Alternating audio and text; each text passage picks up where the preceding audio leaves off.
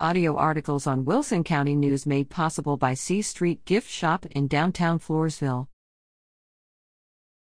Join the Great Outdoor Scavenger Hunt 2023. This summer, Texas Parks and Wildlife magazine kicks off its fourth annual Great Outdoor Scavenger Hunt, GOSH.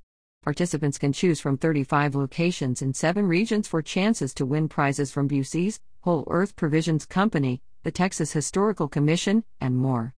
Participants must travel to various locations regionally or statewide, take selfies, and post them with the hashtag hashtag GOSH2023.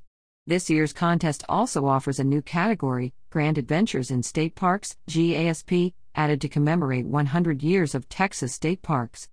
The challenge features seven regions, including Dallas slash Fort Worth, Central Texas, Houston, the Panhandle, South Texas, East Texas, and West Texas.